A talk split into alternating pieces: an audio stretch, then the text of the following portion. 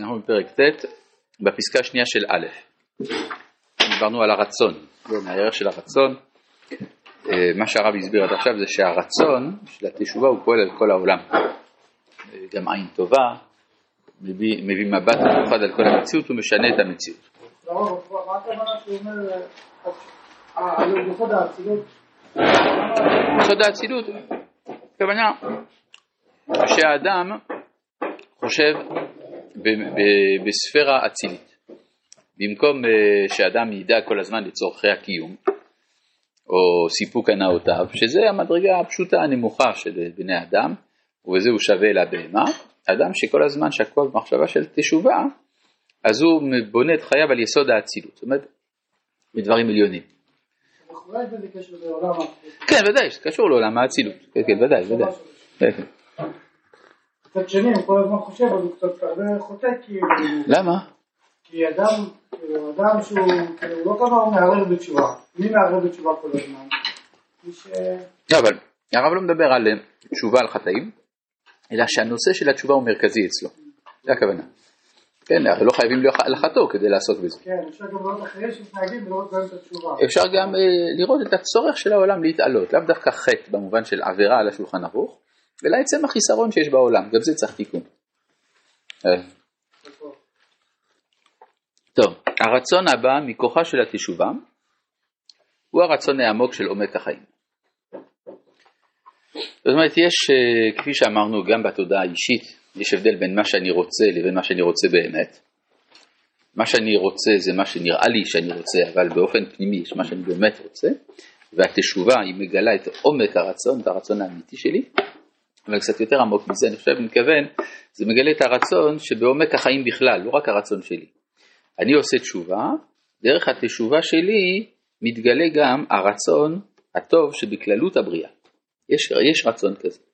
האם יש לבריאה, כאילו העולם הראשי, האם יש לו רצון לחזור למקור שלו? בוודאי. לכאורה זה קבוע, איך רואים את זה? יש מפעילות האדם.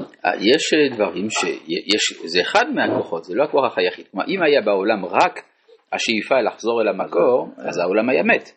כן, אלא זה חלק מהמבנה. יש כוחות שדוחפים אותנו אל מקורנו, יש כוחות שדוחפים אותנו כלפי העולם הזה, ומהאיזון הזה נוצרים החיים.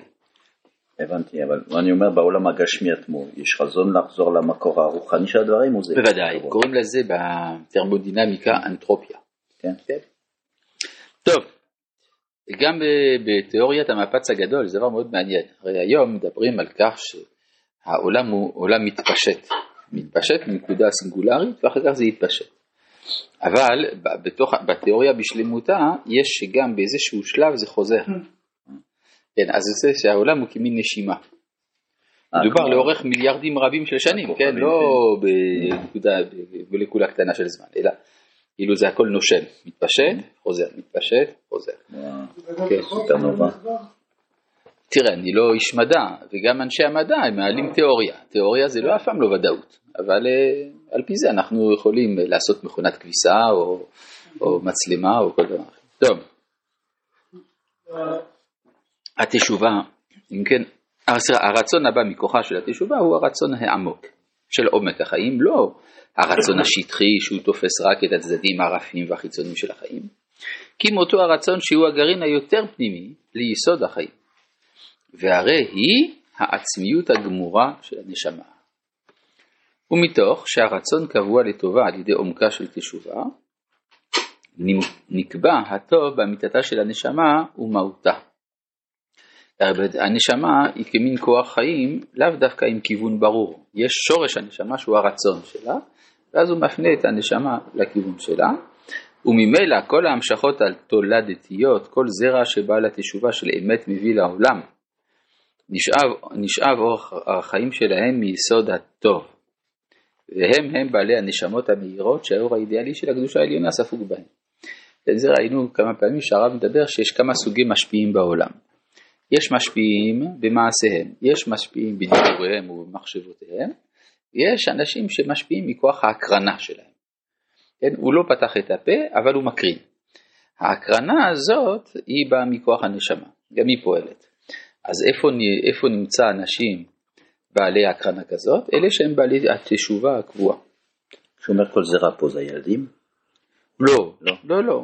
יש זרע שאדם זורע זה הרבה דברים, זה יכול להיות גם ילדים, אבל זה כל דבר שאתה שותל שאחר כך מתפתח. ומוליד משהו. כן.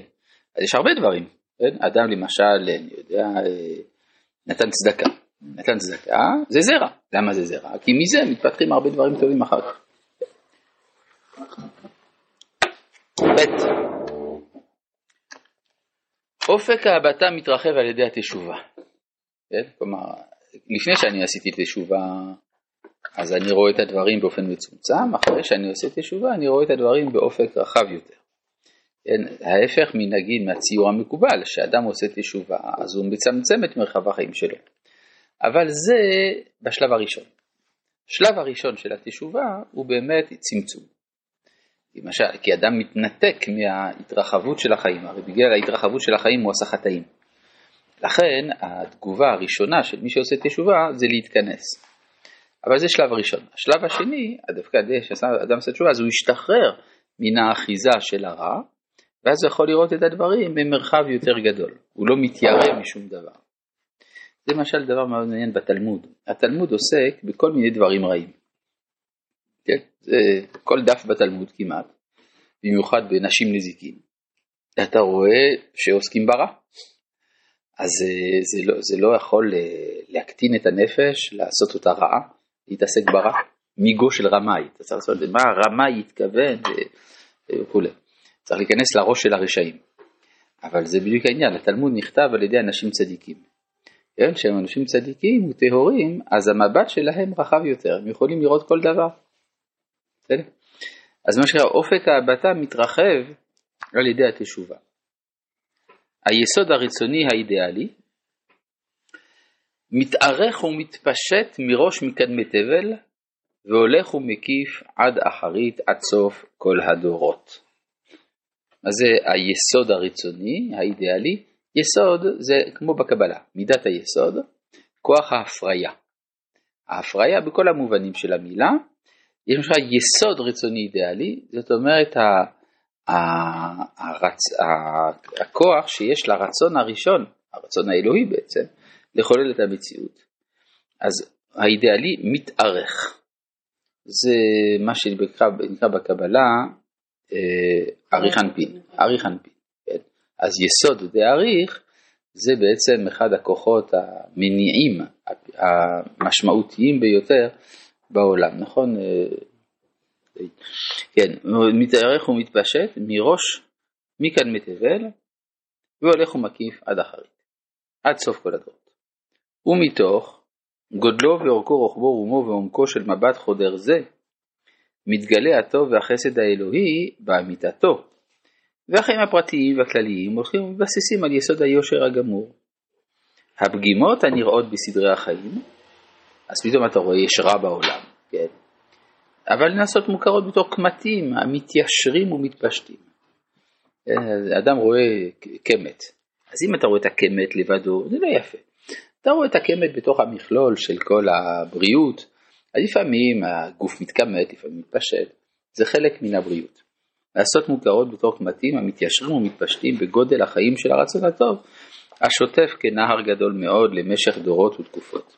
כבר יום ליום, כן. יש כזה התפתחות של התשובה שמקד, תשובה קדומה. כן, היא הולכת, זהו, התשובה זה תהליך מתפשט. שמיום ליום יש בהתפתחות? מיום ליום יש בהתפתחות כל יום? כן, אבל לא תמיד אתה רואה את זה. אתה יכול לראות יותר מתקופה לתקופה. תראה איך העולם היה נראה פעם, איך הוא נראה היום. שם היה פעם איזה יהודי אחד אמר לרב קוק, שהיום יותר גרוע מאשר בימי התנ"ך. אז הרב קוק אמר לו, בוא נלך, כן? הלכו והגיעו קרוב לגבן הינום, שם באיפה שהסינמטק. הוא אמר, אתה רואה פה, לפני, כן, פה היו מקריבים תינוקות, היום לא עושים את זה. אז משהו בכל זאת, כן? פעם זה היה עבודה שבועית או החודשית, לקחת תינוקות ולשרוף אותה. היום לא עושים את זה כעבודת אלוהים. אז זה סימן שמשהו בעולם בכל זאת מה שאתה אומר שכל יום אפשר לראות את זה, זה כבר צריך מבט מאוד מאוד חודר, לא תמיד רואים. נכון, רבי חנניה בן עקשיא אומר